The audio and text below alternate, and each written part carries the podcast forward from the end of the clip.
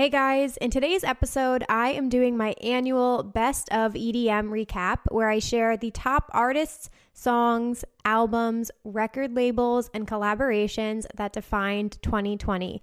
I'm also going to be sharing the up and coming talent I think you should watch in 2021, and I'll be recapping what a year without festivals taught me. With all of that being said, let's take a look back on 2020 together.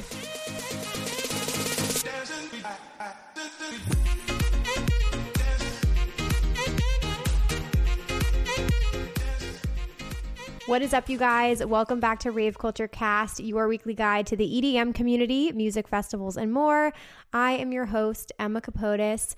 Welcome to the final episode of 2020, you guys. I can't believe this is happening. Honestly, I feel like we've lived an eternity in this one year. I'm sure you guys can relate to that, but I very much look forward to this episode. Um, this is my second annual Best of EDM recap, but this year specifically, I have so much jam packed in this. So grab a snack, grab a drink. You can pause this episode and come back to it because I'm going to be going through so much new music, so much new music, not really, so much music that defined this year. And I want to cover a lot with you guys. So it's going to be jam packed with information, but welcome to the episode, you guys. Whether you are just joining for the first time or you've been here from the beginning, I'm so happy to have you here. Um, I hope you all had a very happy holiday and everybody's safe, feeling healthy, all of those things. Um, and I hope you guys have a happy new year. Looking forward to the next few days. I'm very much looking forward to 2021. I know it's like not exactly what we thought it might be, but it seems like there's hope on the horizon and a light at the end of the tunnel for all of this situation. So I'm really, really looking forward to it. Um,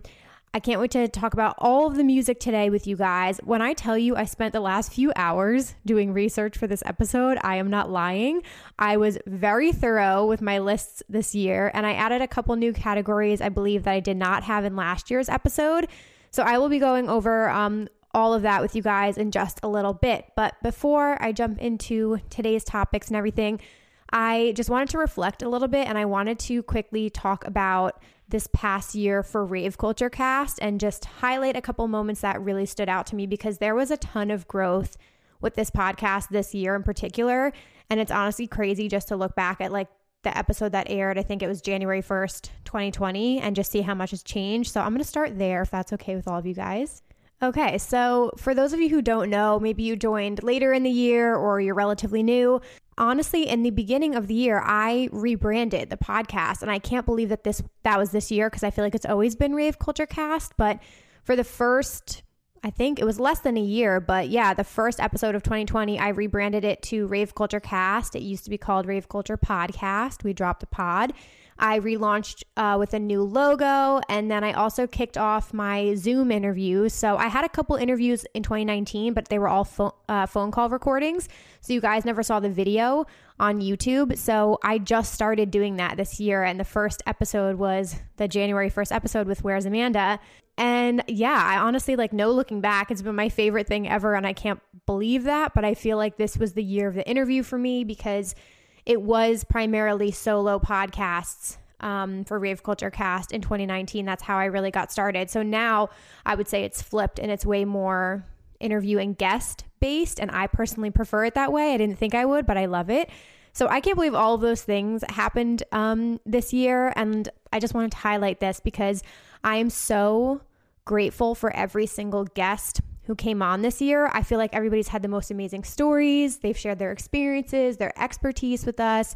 We've covered so many different categories. And I know I've spoken about this before, but it's extremely important to me that everyone feels represented. I want a really diverse range of people. I want all races, genders, sexes, like everything, careers, like no matter what, I want you guys to feel represented and I want to have such a diverse group of people so that each episode feels completely different from the one before. And I have so many plans going into 2021 with guests I want to have. But some highlights for me, I have to say, um, having artists on, which I never thought I would interview DJs and producers. So that was like always something that was nerve wracking to me. But to have Bijou on, Gesture, Cardiac, the Disco Godfathers, Genie, like honestly so amazing. I hope to do way, way more artist interviews in the future.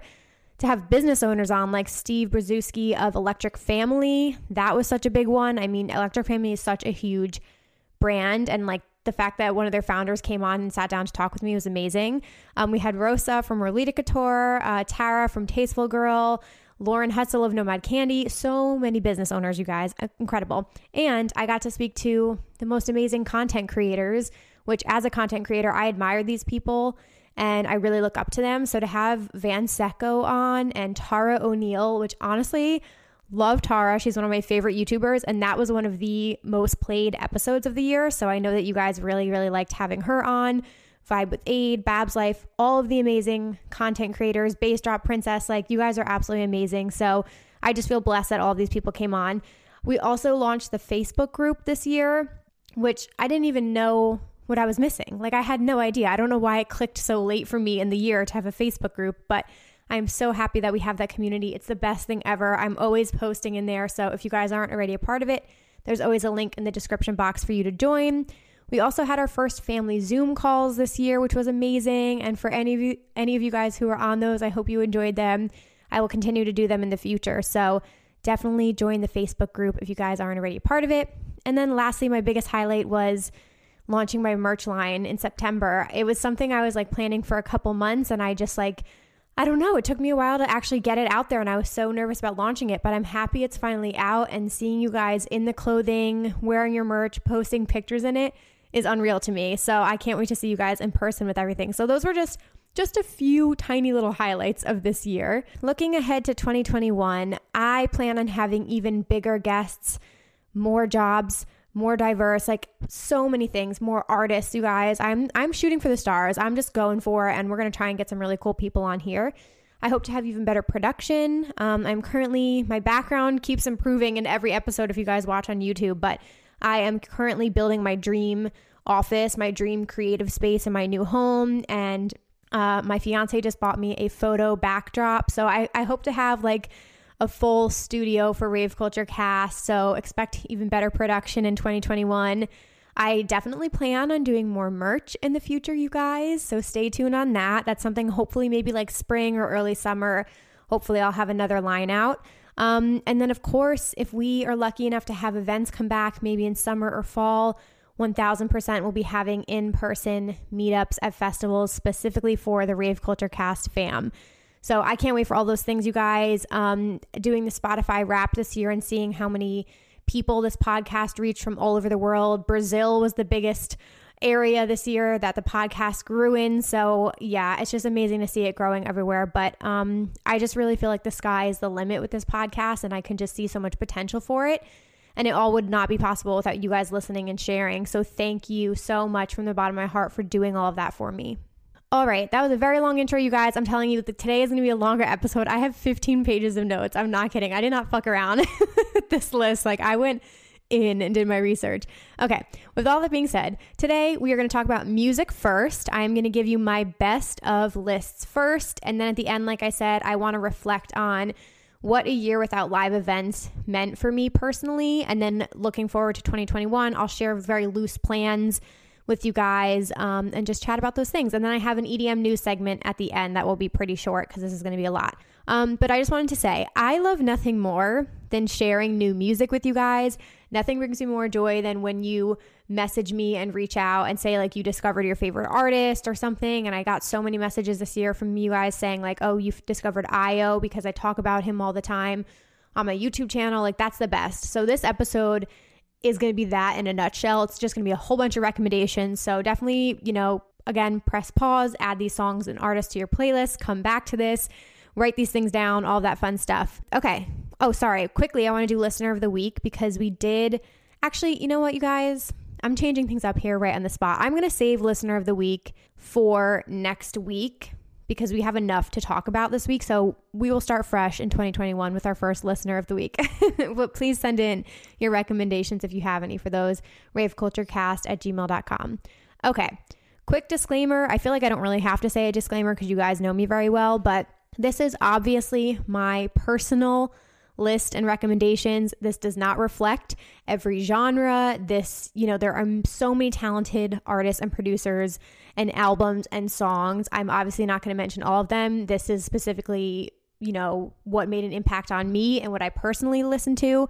And I know a lot of you guys know I'm a big house head, but I listen to everything. I love EDM, period. So there's bass music on here, trance. Like I tried to do as accurate of a representation of what I listened to and what was like really big and groundbreaking in the industry this year. But like if you are a massive hard dance lover or rhythm lover, there's probably not going to be a lot of what you listen to on this list. So just a quick disclaimer of that in general. Okay, so the way I divided this up, I'm quickly going to give you my top artists and top songs of the year based on my Spotify wrapped results. I already touched on this briefly on my YouTube channel, so I'll go really quickly. But Spotify told me that my top artists were uh, number five was Bijou, number four was Lane 8, number three was Chris Lake, number two, listen to of the year, was Seven Lions and my number one artist of the year. I think I was in like the top 01% of listeners was above and beyond. No surprises there. I binge listened to all five of those artists so much and I love them dearly. Um, and my top songs of the year, five was Duke Dumont's Red Light, Green Light, such a bop. Um, four was 3au's Tokyo. Three was Bijou and Dr. Fresch's collab, West Side. And Two was Volux Baby Boy, which was very surprising to me, but I guess I listened to that a lot. And number one was Doja Cat's song Say So, the Jax Jones Midnight Snack remix.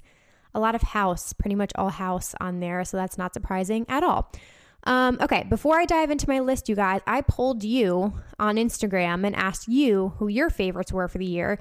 So I'm very quickly going to breeze through it because I sat there and calculated every single vote you set in because I would take this shit seriously. So, your best of 2020 artists.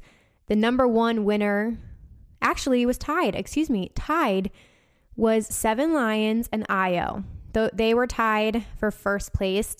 I could not agree more with you. Right under that was Lane 8 Lane 8 had a big year. And then some other names Subtronics and Excision were high up on your lists. Zed's Dead, Kayzo, Tchami, Chris Lake, Grizz, Illenium, Rezz. Those were the biggest artists of the year that you guys voted for. Your songs of the year.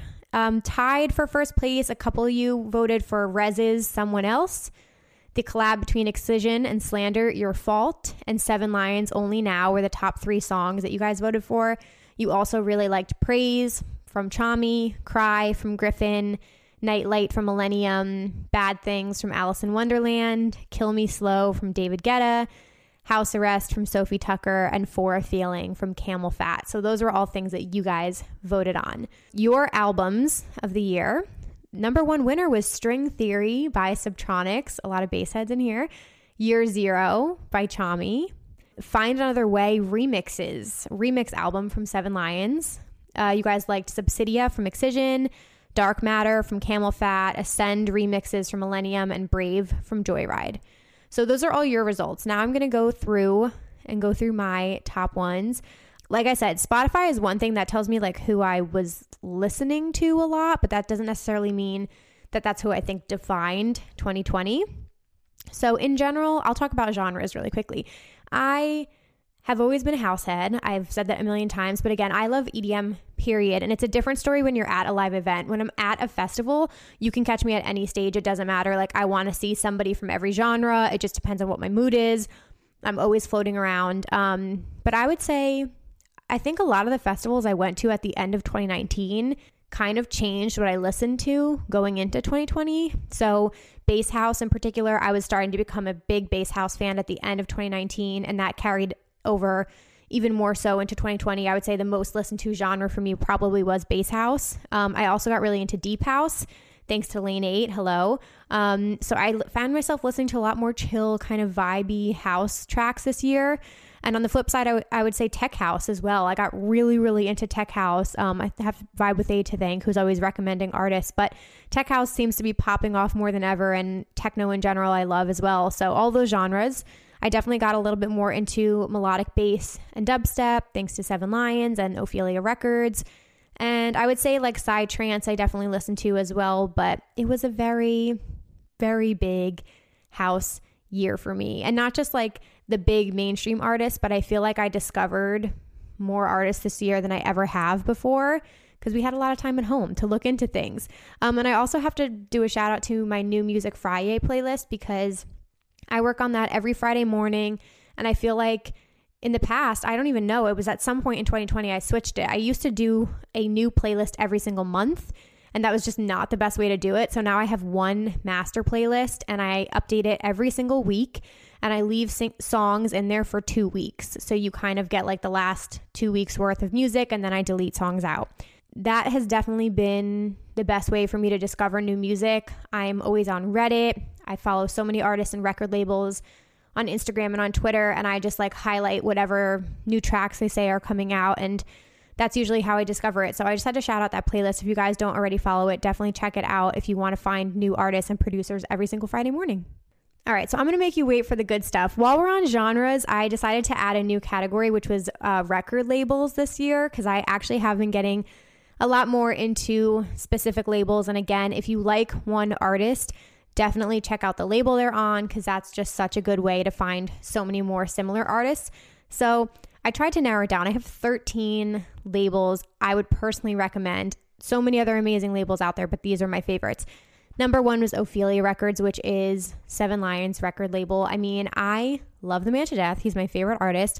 But if you just, guys, if you're looking for melodic dubstep, melodic bass, future bass, anything that sounds like Seven Lions, you're going to get Abraxas, Crystal Skies, Demibo, Gem and Tauri, Jason Ross, Last Heroes, Kill the Noise, Trivecta, Seven Lions, Wooli, just to name a few.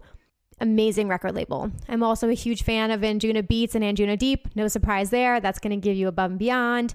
Alpha 9, Jason Ross, Grum, Gabriel and Dresden, Ilan Bluestone, Matt Zo, Andrew Bayer. So that's going to be your combination of trance and then you're going to get deep house, a little bit of everything. People call it Trouse too, like trance house. I don't know. You'll get a combination of all of that. I also really love Bite This, which is Jauz's record label. Bite This is great. I'm actually going to look into them even more going into 2021 because he has so many up and coming talent on there that's low key so good. So, like Kyle Walker, Birthday Party, Blossom, Kendall, and Keld, I think is his name, or Keeld, are all newer artists to me who are on my artist to watch in 2021, which we'll get to that later. But Bite This by Jauz, amazing, amazing record label. Night Bass, I feel like is a staple for a lot of people. AC Slater's um, label.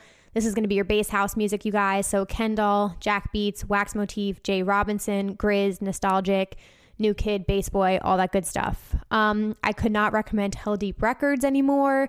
This is Oliver Heldens' label. So if you guys, again, are just into amazing house music, tech house, future house, whatever, check out Heldeep Records. Um, Chris Lake's label, Black Book, is amazing as well. I actually, these two are similar. Black Book and Tech Records, which is Noizu's label, really great if you guys are into house music. Highly, highly recommend those two. Wakaan, I have to throw Wakaan in there.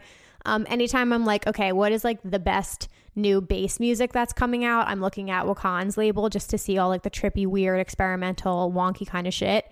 Um, Insomniac Records does a really great job of um, coming out with new, amazing house records, all good stuff. Anything under house is amazing on there.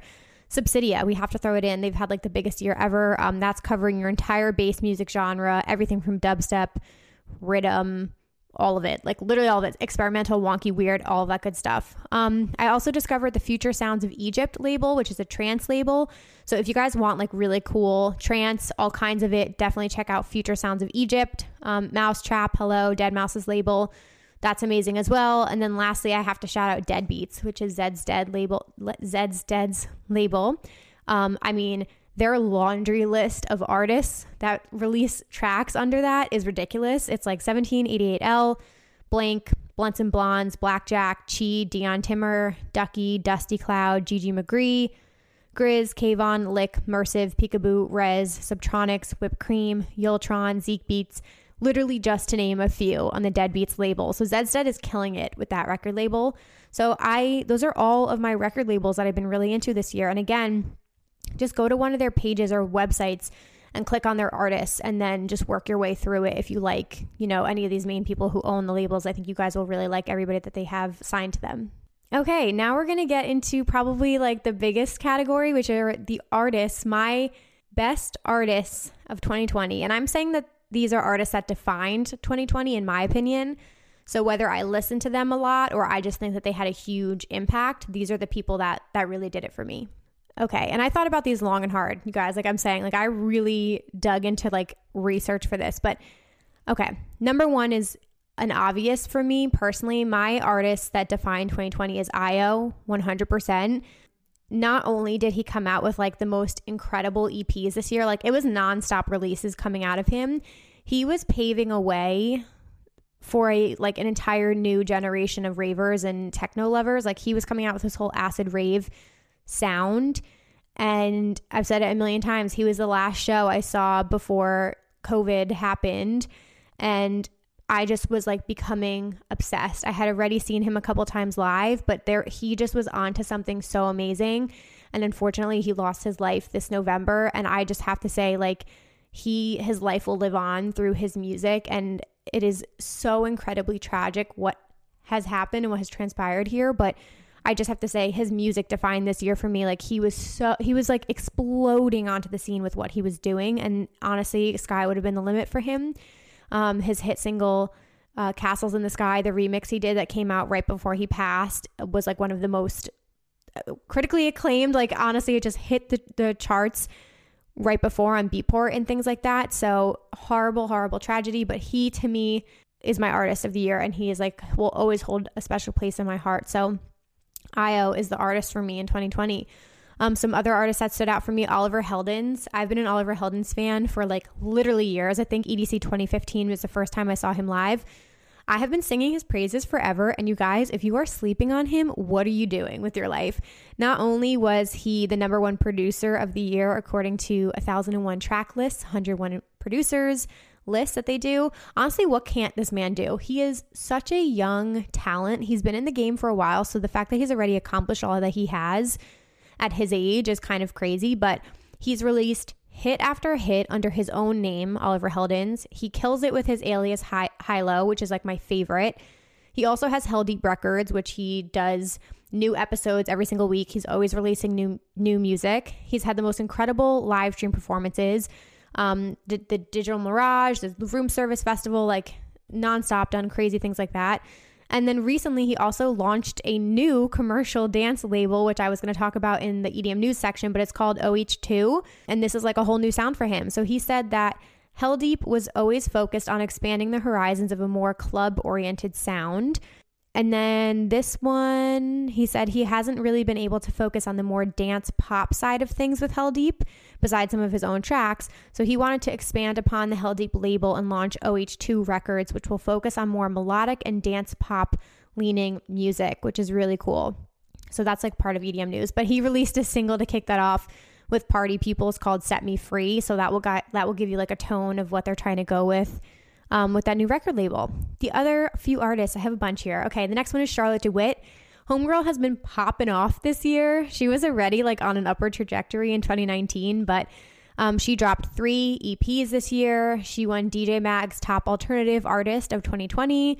She was performing all over the place. She did incredible live stream events, um, and she's just becoming a household name under techno, the genre. So she's just like pushing that forward, and it's amazing to see a female um, producer, like getting all these accolades and just rising to the top. So definitely have uh, Charlotte de Witte on your radar. Um, I also these are kind of like in no order now, you guys, but I have Duke Dumont. He had a huge year. He's already a Grammy nominated artist. Um, but I didn't even realize this. I guess he's always put out EPs and singles. He released his first full length album this year, Duality, which is so good, you guys. Like he's already just an iconic producer, but um, he also had some really amazing live stream performances on a lot of Insomniac's live streams. And you guys saw he was in my top five songs of the year. So he had a huge year. Very similarly, Tchami had a very big year. He released his first debut album as well called Year Zero, which people are just like loving across the board. Um, he's amazing. He's had some really cool live stream sets. He did an Elevation Sunrise set. He had a back to back with Dr. Fresch that was fire. And I don't know if everybody knows this, but he also collaborated on Lady Gaga's new album. And I think he produced some of the songs. So you can um, check on her track list, but you can tell the ones that have like a Tchami kind of edge to it. But he is an incredible producer. I feel like everything he touches turns to gold. Um, and we'll talk about Year Zero again in a second here. But some other artists, I thought Zhu had a really, really big year just coming off of 2019, like that was the first time I had seen him live at EDC Las Vegas last year. And he is just a super special, unique artist. He's a musician. He puts his everything into his performances. His EDC Las Vegas live stream set was like so crazy and over the top. Um, he's had some amazing singles this year Risky Business, I Admit It, Only with Tinashe, Desire. Um, I believe we have an album on the way from him that should be that I thought was supposed to come out in 2020, but that should be coming. Um, and then he also has his alias Blacklist, which he's done some performances under. And I got to see Blacklist at EDC Vegas 2019, and it was awesome. So I think Zhu is going to have an even bigger 2021, but he definitely is one of the people that um, I had my eye on in 2020. Uh, the next artist is Meduza. So Meduza already had like a lot of accolades. I believe it's a trio. Um, but I saw their performance at EDC Mexico this year, which is weird to think about that that was this year, but it was EDC EDC Mexico happened and it was a full force um, festival in February pre COVID. And I just, that was the first set I had seen. I knew of this song that they were Grammy nominated for, Piece of Your Heart, but the set just like blew me away. And I was like, okay, wow, Meduza is like now on my radar. And I just could not stop listening to them this year. So I really love their songs Born to Love, Paradise, and the Wild remix. Guys, amazing. They also placed second in 1001 Tracklist top 101 producers. So very, very high up on the list. Um, and yeah, I just feel like already with the music coming out, it's so good and they're just such good producers. I feel like 2021 will be even bigger. And I just feel like we're going to see Meduza a lot popping up on lineups in the future because, again, I haven't seen them live. So I think we're going to see, I think we're going to see a lot of live performances, hopefully, when we have events come back. Um, the next artist is Gryffin. Now, I argued in 2019, Gryffin was like the top of my list. He was my album of the year because he released Gravity in 2019. But I think I still think that continued into 2020. Um, he released his Gravity Deluxe album this year. His song, his single "Cry," which was really really big for him. He had a huge live stream event at the Shrine this year, which was amazing. He performed at the Tomorrowland um, digital event. So, Gryffin, I still think, had a huge, huge year. Um, and then his song with Slander, All You Need to Know, just went gold. So, that, like, I just feel like the success of Gravity trickled into this year. Um, so that was all really, really amazing. And then I'll just talk about Slander next because I just mentioned them. But I put Slander on here as having a really big year. I know I don't talk about Slander a lot, but they did come out with so many good songs this year. They had incredible collaborations, not only with Excision, Gryffin, Sudden Death. Jason Ross, which which was a surprising one that was cool. Um, I love their song "Back to You" with William Black. So I think Slander had a really really big year music wise, um, and a lot of their songs remind me of 2020. Um, and I just mentioned his name, Excision. How could we not have Excision on this list? The man popped off. Not only did he launch Subsidia Records, which is like defining a whole new generation of bass music lovers, but he dropped all of this new music in his Couchland set. Then they dropped Subsidia Records, which had three different compilations, over a hundred new bass music tracks on it. And then, yeah, and then the success of Couchlands, which they did this year, was absolutely incredible. The single with Slander was amazing. And I just feel like he continues to push the envelope not only for himself as an artist, but also for his production and the work that he does on these live stream events. And then he also does such an incredible job of lifting up other artists and giving them a platform.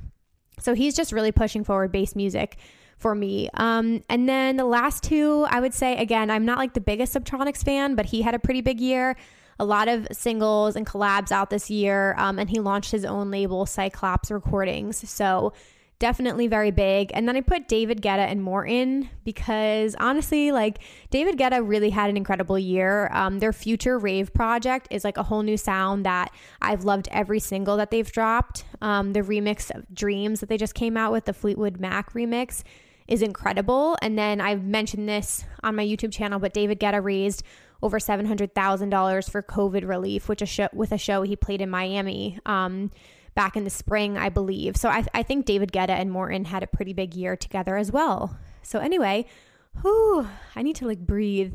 Those were all my artists, guys. I can't wait to hear what you guys have to say too. So please, if you're watching on YouTube, please leave comments below for any of these categories, what you guys would vote for as your top of the year. But there's so many more iconic artists who had very, very big 2020s, but just on my research and the things that like stuck out to me, those were the 12. Um, okay, I want to go into songs. Now, I kept a pretty limited songs list. I have 10 songs here. Obviously, so many more were very big, but these were the 10 that again stuck out to me as songs that defined 2020. So, first up, I have John Summit's song Deep End. This was like, I think it broke some records this summer with being the longest, like something, longest track to be on number one on Beatport for like a couple weeks in a row incredible. We're going to talk about him a little bit later, so I'll save that one. I put Cry by Gryffin. That one was just really nostalgic for me. Not only am I a huge Gryffin fan, but he put together a music video that celebrated the festival community. And I was lucky enough, they used some of my festival clips from some of my vlogs in the music video, which was like a highlight of 2020 for me. So I just think that song is super emotional um, and I absolutely love it. Uh, Only Now by Seven Lions was a massive song this year. I've listened to it so many times. And I love, honestly, I love like everything Seven Lions came out with this year. There were a couple moments that were really cool. And I kind of touched on him as my Spotify artist of the year, but actually, I should have mentioned this. He definitely is one of the artists that defined 2020 because not only is the record label doing so well, Ophelia, and then his own singles on their own, but then the live stream performances he's put together, he's been at home streaming on Twitch. He's been doing like brunch sessions. He's launched so much merch this year that has done really well for him. And it's just, and his popularity has just spiked over the last few years. And it's been incredible to see his career grow. I love and adore him. He's my favorite artist. So he had a huge year. And again, I kind of glazed over these. Sorry, guys. Um, Lane 8. I don't think I stressed Lane 8 enough. I know he was in my top five artists of the year, but honestly, the amount of people who shared their Spotify wrapped and who had Lane 8 in their list, like he shot up this year in popularity, I think.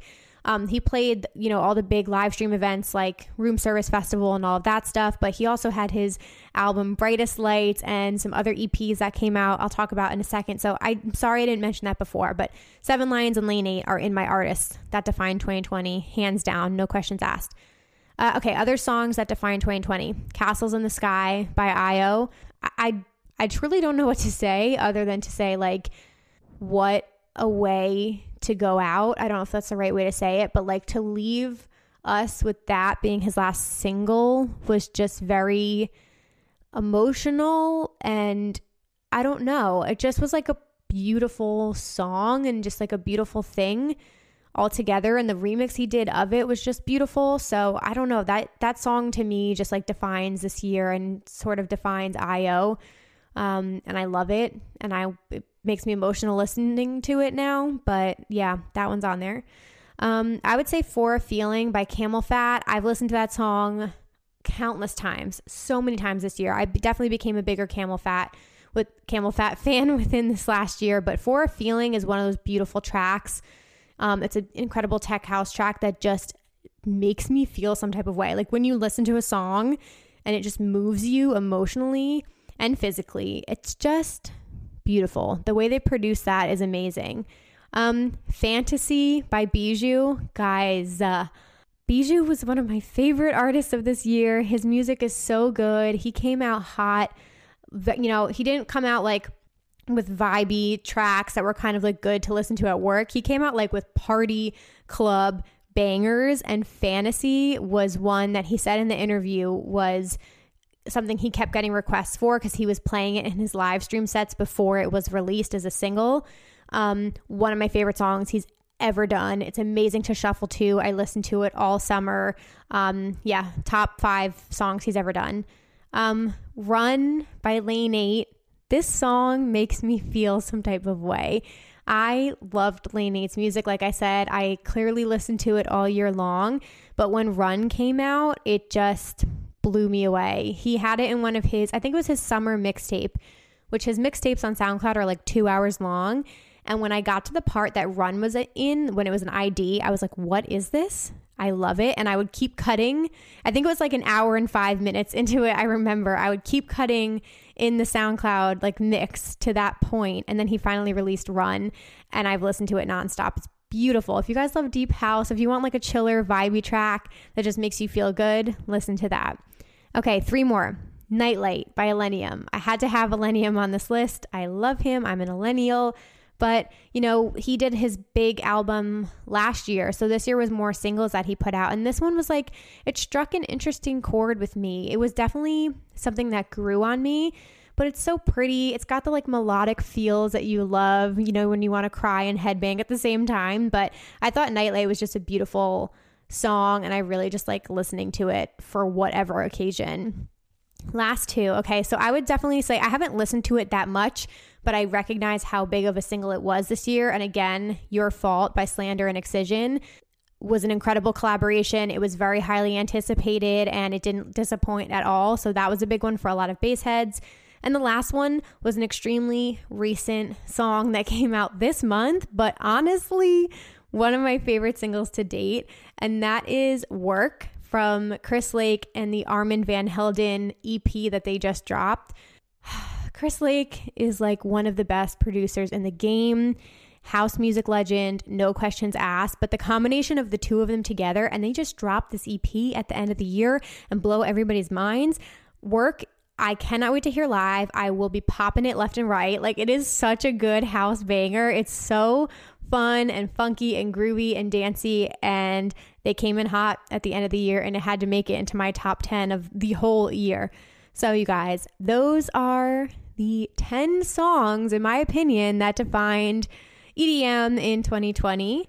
Um, okay, I'm going to take a quick break here, you guys. Go get a gra- glass of water, take a quick break, and then we will be right back with my top albums of the year. Alrighty, you guys. So, my top albums of the year. So, this was a hard one because I, again, I do want to recognize like how many artists put out such incredible music this year. So, it's not to say like, that any of the ones I don't mention weren't good albums. It's just these were the ones that were on my radar and the ones that I listened to a lot. So, okay, I'm just going to start with my first and favorite because these kind of are in an order, but my number one, hands down, no questions asked, is Bijou's album Diamond City. I loved this. I loved every single song on it. And I feel like that doesn't always happen. I feel like you might listen to a single or two, but Fantasy and West Side, hands down, were like some of my favorite tracks of the year. But again, this wasn't like a chill album or like a house album that kind of had some other like I don't know like a, a range. These were just like all fire bangers. And Bijou is more of a G house artist, so it has a heavy hip hop and rap influence. This was an album that was like dedicated to his city um, in Arizona, and so I just loved it. I thought it was amazing. I love every track on it. I cannot wait to see him do this live if he plays a tour in 2021. I will be there. So if you haven't listened to Diamond City, go listen to it from start to finish. It's amazing. Okay, so I would say my second one is Lane 8, and I had his albums Brightest Lights and Cross Pollination. Now, I should probably have done a little bit more research. I thought Brightest Lights came out in 2019, but everybody was saying that it was 2020, so I'm not really sure. But either way, of course, Brightest Lights is on it. And then Cross Pollination definitely came out this year, and songs like Shatter, Buggy, Run, Roll Call, like loved it. Loved it. It was Lane 8's year again. We he kept coming out with music. There was no shortage of music, no shortage of live stream events. Um, he like set the bar for himself even higher and for like deep house with brightest lights and i think a lot of people look up to him and admire him and so many new artists are kind of coming out with similar sounds based on what Lane 8 is based on what Lane 8 is doing. So he's like paving the way and I think he had a huge year. So both of those I recommend highly. Um, this was a big one for me. Above and Beyond came out with their club mix collection this year. So that's probably why Above and Beyond was my number one artist of the year because I listened to this album so many fucking times. I cannot even tell you. And it's basically like, it's all their hits. Like everything that you love, they did club mixes of them. So this is like, even if it's a feelsy song, they did a club mix version of it. So they're all upbeat, they're all fun club tracks. Like you can't stop dancing to it. And so, like Sun and Moon, like all of the good shit, Tightrope, like all of that is on there. Go look, listen to the club mix collection. It's so, so, so good. Um, Duke Dumont, hello. His album Duality. Again, some highlights for me were Red Light, Green Light, Therapy, Obey, Ocean Drive. He has on there as well, even though that's a couple years old. Um, no surprise that it was an absolutely fire album coming from him. He's a Grammy nominated producer, so that's all amazing. Um, Tchami's Year Zero album, I told you we would come back to it. So, this one I would say I've listened to a couple tracks on it and they're all absolutely incredible, but I haven't really listened to it from front to back. But I just have to recognize his talent and how incredible he is. And again, this is our first full length album from him. So, this is a huge, huge deal. And I'm so excited for him. So, congrats. Uh, I also have Ayo on here. He gave us Energy 444, AM 444, which was a whole EP he did with Lights, and Revolution, not to name all of the other singles he did in between there. So again, he went off in 2020, which makes this so much fucking harder as a fan to like deal with and accept. But I'm just going to put that aside, and his music alone is incredible. And all of those are amazing. So if you want insane acid, like rave, techno music. It's listen to all of those. They're all incredible. Okay, CamelPhat's Dark Matter. I had to mention it again. For Feeling was such an incredible single. And then they came out with their full length album, Dark Matter, which has some amazing tracks on that. So if you guys are Tech House fans, definitely stream Dark Matter. Um, and then the last two I had, which I have, have some other recommendations, but Joyryde's album, Brave, is so good, you guys. Bass house vibes. It's so much fun. It's definitely very high energy. It's very represent representative of what Joyride is. Is such like a fun artist and producer. So that was a big one for him. That came out earlier in the year. And then we got a new Kygo album this year. I love Kygo. I don't know if I talk about him enough, but I just truly love like his music period. I mean, that gives me the break from all of just like the noise all the time and his have such strong lyrical content and I just love that he's a musician as well and Golden Hour gave us some incredible singles and remixes and all that fun stuff um, but I will always be a, a Kygo stan so those are my top nine albums of the year some other recommendations for you guys because I definitely think that these should be recognized and you guys should not sleep on them we have Sub Focus and Wilkinson's um, album Portals. If you guys are a drum and bass fan, Blanke had an EP, Change and Decay. Subsidia, I already mentioned the Dusk, Dawn, and Night compilations. Lucy's Wicked EP was so fucking good. I'm going to talk about her again in a second, but if you guys are a dubstep or bass fan, definitely do not sleep on Lucy. Um, I know you guys listening leave a comment if you are a Closey fan. I can't not mention Closey. She had a massive year as well, you guys, but her album Neon Jungle came out, and I know a lot of people have been talking about her this year. So she's somebody I need to get more into. Um, at the very end of the year, Timmy Trumpet dropped his album Mad World. That has some fucking bangers on it. and he's like a cool artist because he does a little bit of everything, but he kind of does a little bit of hard style. So he's he's a fun artist. Um, we then came out with Fantasy. Louis the Child came out with Candy 2. Disclosure gave us a new album, Energy. And I know a lot of people were a fan of Baauer's album, Planet Mad. So those are all of the albums collectively that you guys should definitely check out. Okay, we're working our way through this episode. How are you guys? You hanging along with me here? okay, this is honestly, this might be my favorite section to talk about. Um, these are my artists to watch in 2021. Now, when I tell you I spent the most time in this section, I really did want to bring you guys artists that like not only do I love and like have I been listening to a lot, but I'm genuinely genuinely was sitting there like as a music critic, I was like, Emma, who are you predicting is going to like hit it big next year? And I really tried to form a list of people that I think you guys should definitely not be sleeping on. So, okay, my number one is John Summit. Um, John Summit is somebody I want to have on the podcast. I'm trying to manifest it to happen. But he had one of the biggest hits of the year at Deep End, which I talked about. He played so many live stream events. He is garnering a ton of support from really major artists. He played a back to back with Gorgon City. That was amazing. And I just like, he's just such a young up and coming artist that is doing so well, um, coming out with house tracks after house track. Um, his remix of uh, Torren Foot's More Life is amazing. So I just feel like the sky's the limit for him next year. So definitely have your eye on him because he's going to be amazing. And I cannot wait to see him live. God, that's going to be such a fun house set. Okay, I have Jem and Tori on here, aka Courtney and Emma. If you guys are a Seven Lions fan, you know who I'm talking about. Emma is Seven Lions' wife, and Tori is his girlfriend or their girlfriend.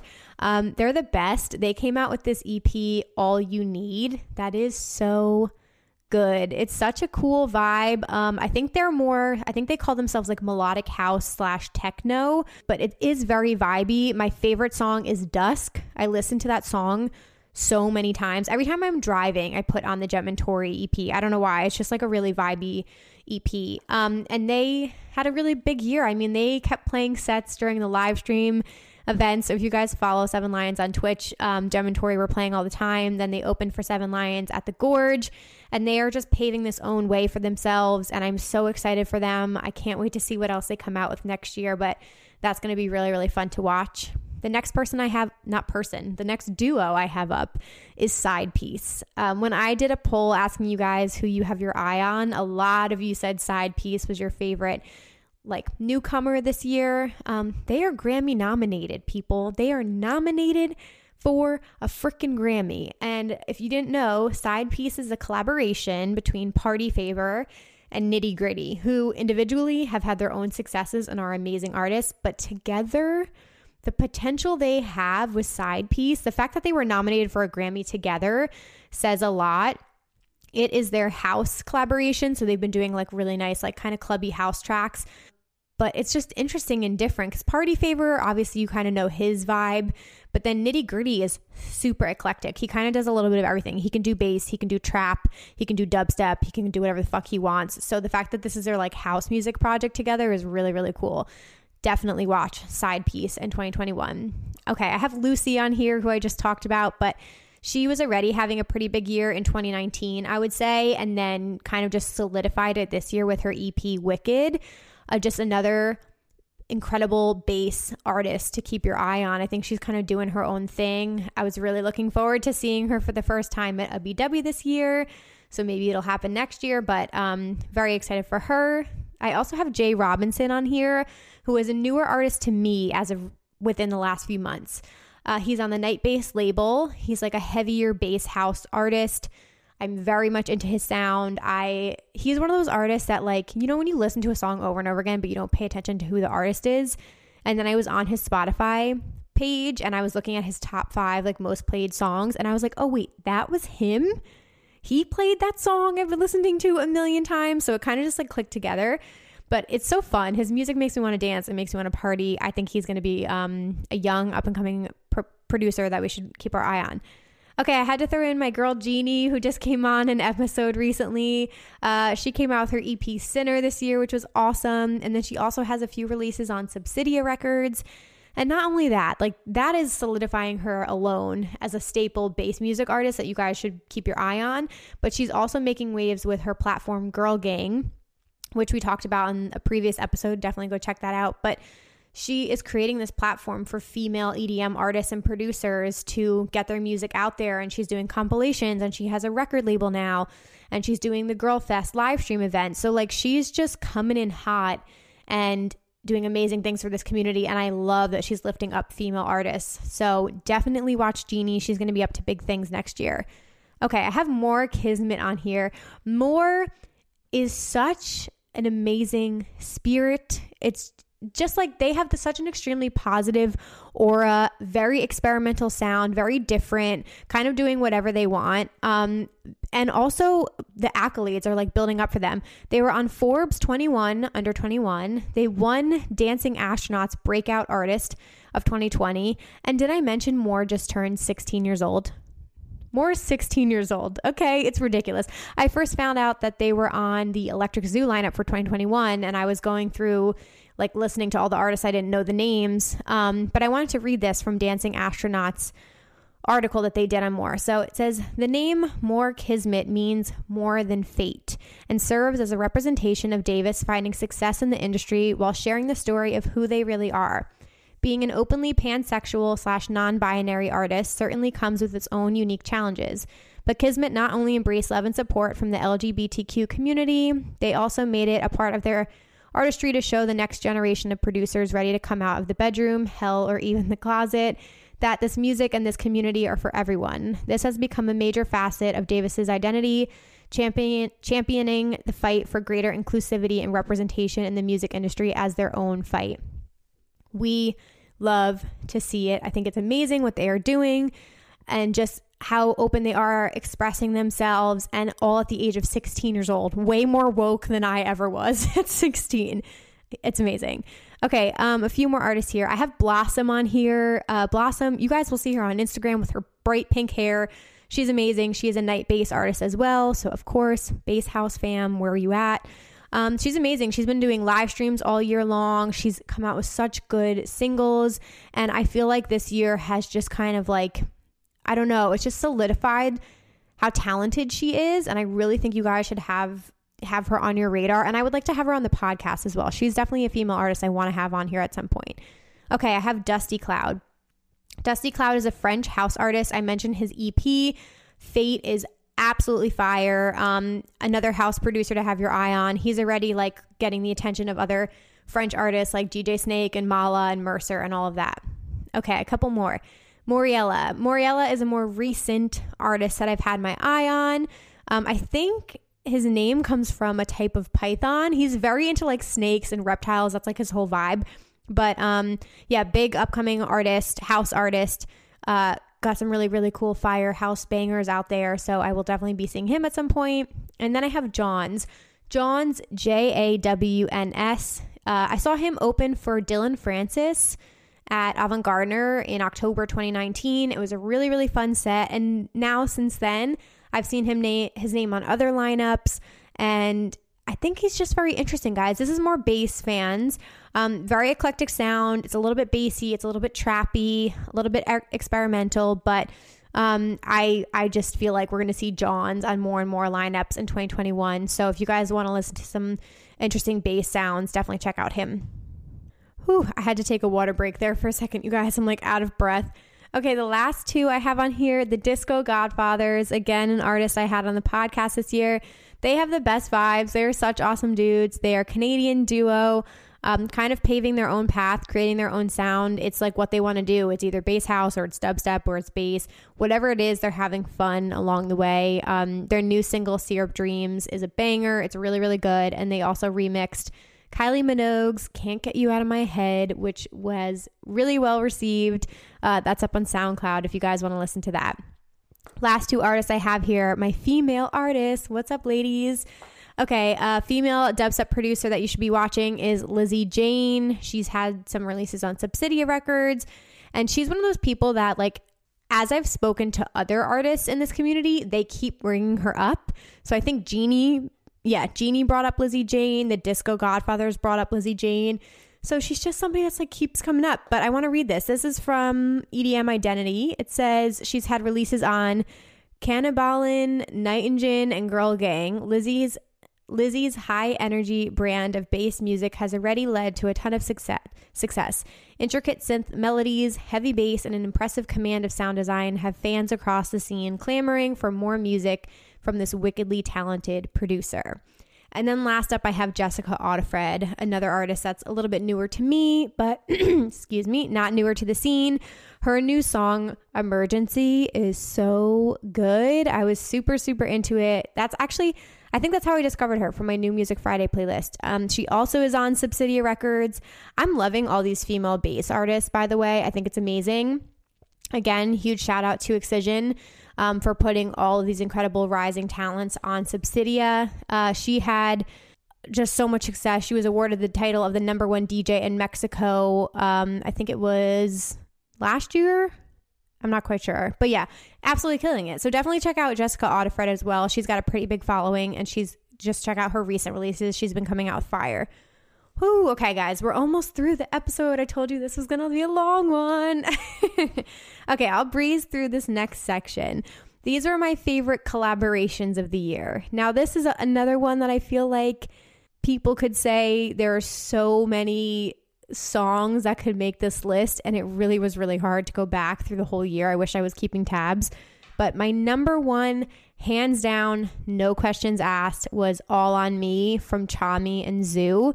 This was on Tchami's uh, new album. when I saw their names together, I was like, bitch, you best believe this is one of my favorite songs of the year, and it is fire. It is so good. The combination of those two producers together is like unreal, and it's it's just really, really incredible house track. But the bass lines in it are just sexy. Like it's amazing. Um, Moving Blind between Sonny Fodera and Dom Dolla if you are a house music fan and you have not listened to Moving Blind, what are you doing with your life? Amazing. I think they're playing a show together in New York, or they were supposed to. I will be at that show. Alison in Wonderland and Valentino Khan's collab. I was so excited to see them coming together. They came out with anything. It was a little different, a little unexpected, but I loved the vibe of it. I don't know. I really, really think they did an amazing job with that single. So I was super excited about that collaboration. Um, I've already talked about this today, but West Side from Bijou and Dr. Fresch, it was my number three most listened to song of the year. Fire G house track, like it's it's filthy, dirty bass with like some hip hop influence in it. I'm making a stank face right now. it's so good. Okay, I guess there's like a couple, but I'll just say Kill Me Slow from David Guetta and Morten. This is from their Future Rave project that they did. Was amazing. The track is so good. Again, like David Guetta, kind of like one of the people that got me into EDM, and now he's like coming back with this like future rave sound, like reminding me why he's such a legend. Really into that. Uh, Kaskade and Brohug brought us 1990, which was like a little bit of a throwback vibe. So it was kind of like a an ode to the 90s I don't know. I loved it. I thought it was so, so good. That was a really fun house track. And then lastly, GRiZ and Jauz's collab, no doubt, was something that I didn't know I needed in my life, but I'm so glad we did. And it just reminded me again how talented both of them are as individuals because then they came together and they did this whole sound that I was like, cool. I've never heard that. This is such a unique track, and I didn't expect it from Jauz, and I didn't expect it from GRiZ, but it was like a little bit of both of them. So, yeah, those are my top seven collaborations of the year. Very, very into that. Okay, you guys, I'm going to take another quick break here, and then I will, I will try to breeze through my recap of the year without festivals. I want to share some lessons with you some things I just wanted to reflect on with this year, and then I will end it all off with EDM news and we'll wrap things up. All right, I'll be right back. Guys, the battery on my camera just died. That's how long I've been talking for. okay, I gotta wrap this thing up. Okay, so let's just chat about it. What a year without festivals and live events has taught me. So I have to say, I was forced to get very creative with my content this year and I I will say like I will give myself credit. I've spoken about this before, but when we first knew live events weren't going to happen and we just weren't sure when they were going to come back, I had uh, like a naturally a panic attack like any other festival or EDM creator would have because so much of my year was planned, so much of my content was planned but I very quickly told myself, like, this is not going to be a throwaway year. I made sure of that. I was like, nope, this isn't going to hold us back. We're going to figure it out. We're going to get more creative. Like, it's just going to make us come think out of the box and be more experimental. And look at us now. Like, it's almost January. So we were able to come up with enough content for the year and not only come up with enough, but like come up with things that I'm super proud of and was able to fill. And again, it just kind of pushed me more towards doing the interviews, which has been a blessing in disguise and has led me to form the most amazing connections and meet the most amazing people. And I feel like I've met more people online this year in the community than I ever have. And I have like this podcast to thank for that, let alone like meeting you guys through the Facebook group and things like that. So this year, just like ingrained in my mind how passionate I am about this community. Like, I can't stress this enough. I'm I have off of work the next week, off of my full time job. I haven't taken a break from work, and literally, I have no fucking idea when because I think my only vacation this year was in January 2020. Um, and I do all of this on the side of my full time job, like for fun. Like, I'm really do not make any money from this podcast whatsoever, just to like put that out there.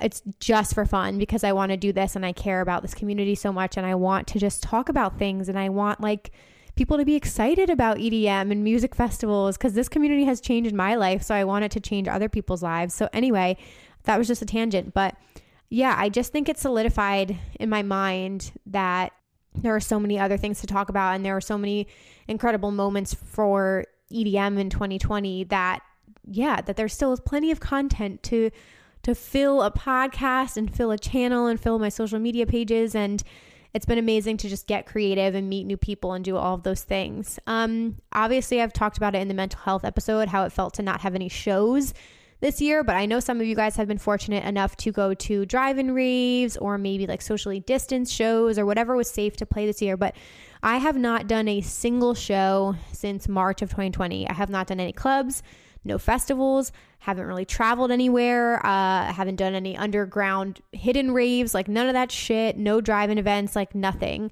So it's been super weird to see other states like Florida or Texas or like anywhere that have clubs open or like people have gone to drive-in raves. I'm like, cool, must be nice because I haven't had that at all. But um yeah, it's just weird. It's really weird, but I keep telling myself like it'll just be that much better when I go to the first one. Like whether it's a show in the city or a festival, it will just be the best feeling in the entire we- in the entire world. And I also think and I spoke about this with um, medical EDM last week. I truly believe we're going to be going from like our lowest lows of 2020 to our highest highs whether it's 2021 or 2022. I saw a meme talking about how like how the roaring 20s happened and people just like went crazy in the 1920s and like that's how why there were all these parties and all this like luxury and amazingness. And they were saying like we're going to have the roaring 2020s after all this is over. And I was like I am here for it. After this shit we're going to be going ham. We're going to enjoy life more we're going to want to travel more. You won't take little things for granted. You won't take any of the moments for granted. And like that is how I feel. Like I know I have a lot of plans personally and professionally, but like when this shit is all done, like you best believe I will be traveling. I will be going to whatever I possibly can. I want to make a career out of this. I want to make moves. And so I'm very much looking forward to what 2021 has to bring. Um, some silver linings of this year. I think I spoke about this before, but I said I somehow feel like our community is more connected than ever before. Just like through staying in touch with people online has been really, really good for my mental health. And I know it's been like really important to have us all lean on each other and form new friendships and seeing you guys have new best friends from the Rave Culture Cast Facebook group is like the best thing ever. I know a bunch of you just did the Secret Santa exchange, which is amazing that that was even put together. So I love that. But yeah, I think it's just proven that we don't have to have like these massive festivals to still come together as a community, whether it's on TikTok and like new content creators or podcasts or whatever it is, people are just like showing up in different ways without having events. Um, so I think that's awesome. And lastly, like I said, that I've had the opportunity to work with so many other creators and brands that I have admired for so, so long. And I do not take those opportunities for granted. So that has just been like a blessing for me personally and professionally. So, okay, 2021, where do I think we'll be? Let's play the fun game. Let's play the guessing game. All right, this will be fun. Um, no, but I have a, a story I'm going to read very shortly in EDM news about uh, the Pfizer vaccine coming out. But I could this is a wild guess, guys. We will look back on this episode. I could maybe, maybe see us getting some festivals back in like July and August. That would be my best guess. I'm a little concerned for anything prior to June.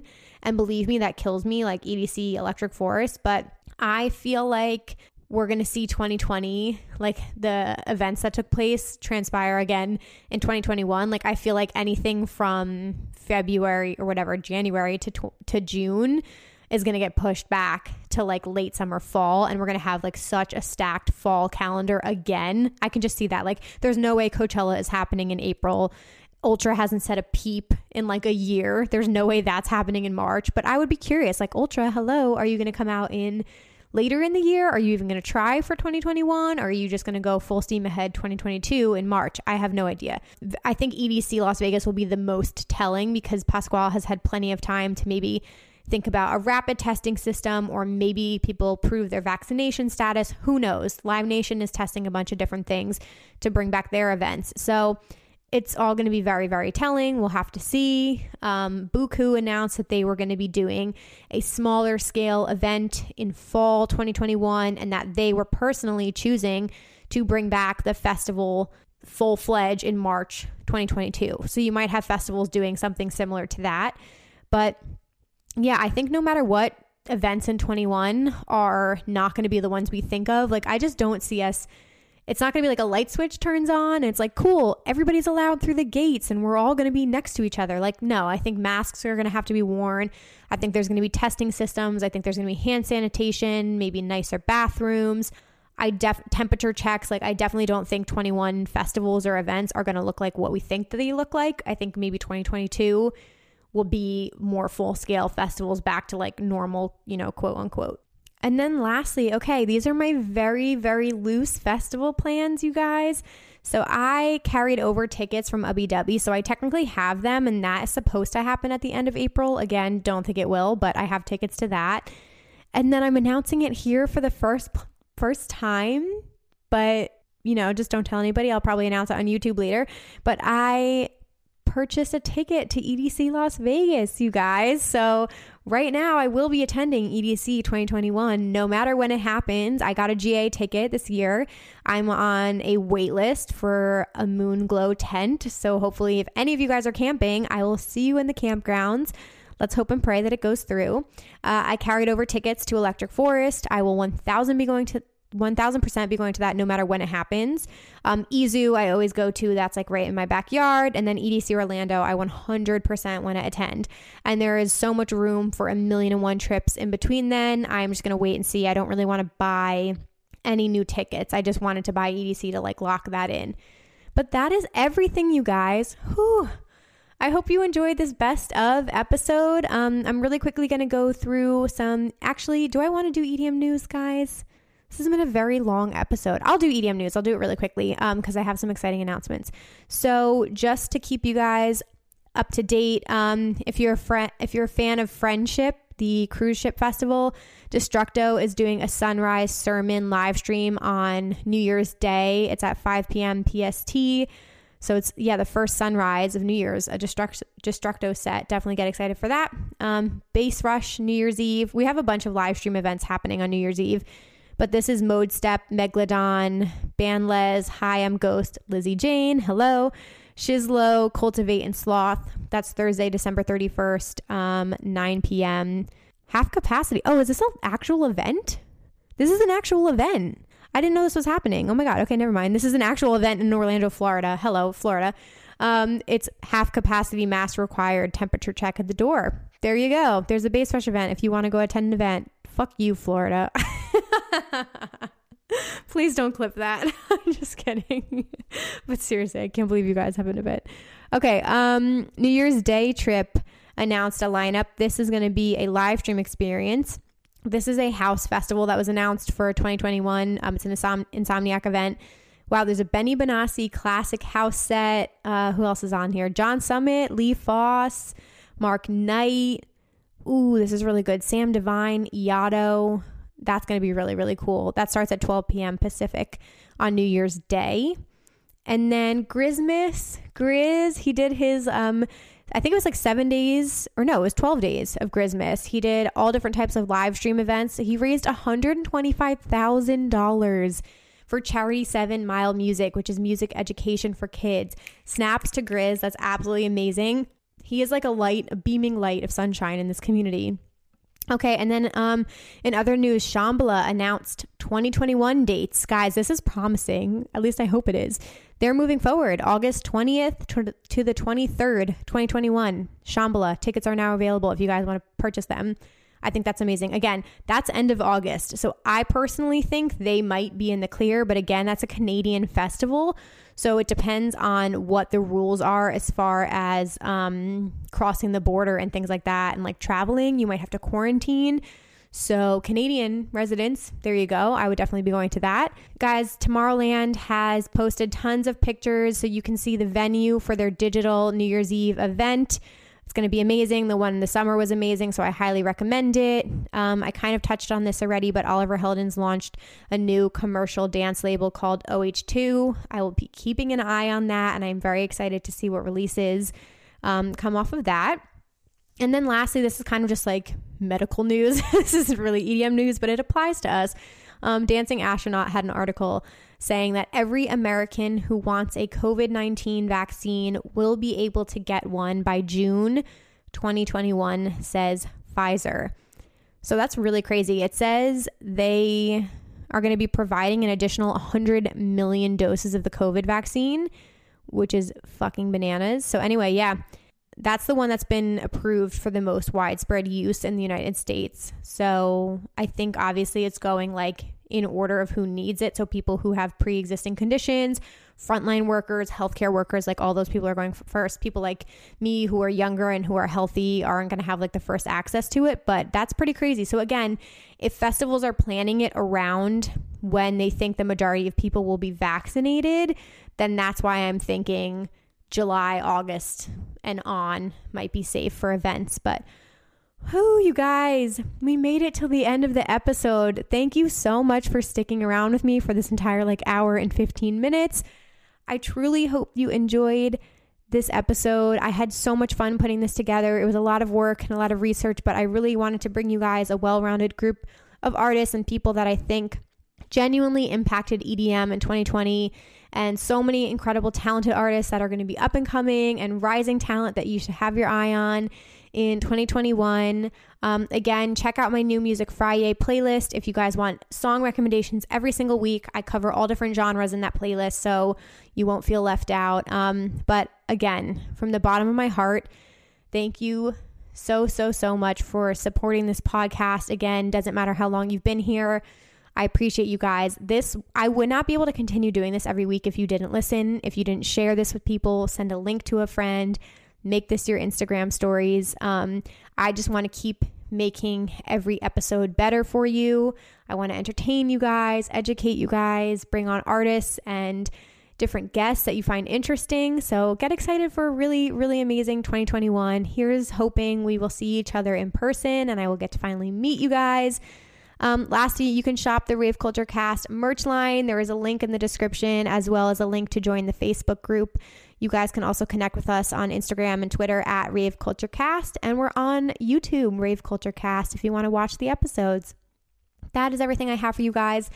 I am wishing you a very, very happy new year. Please be safe, watch a live stream, spend some time at home, and I will see you guys in the new year. Bye, guys.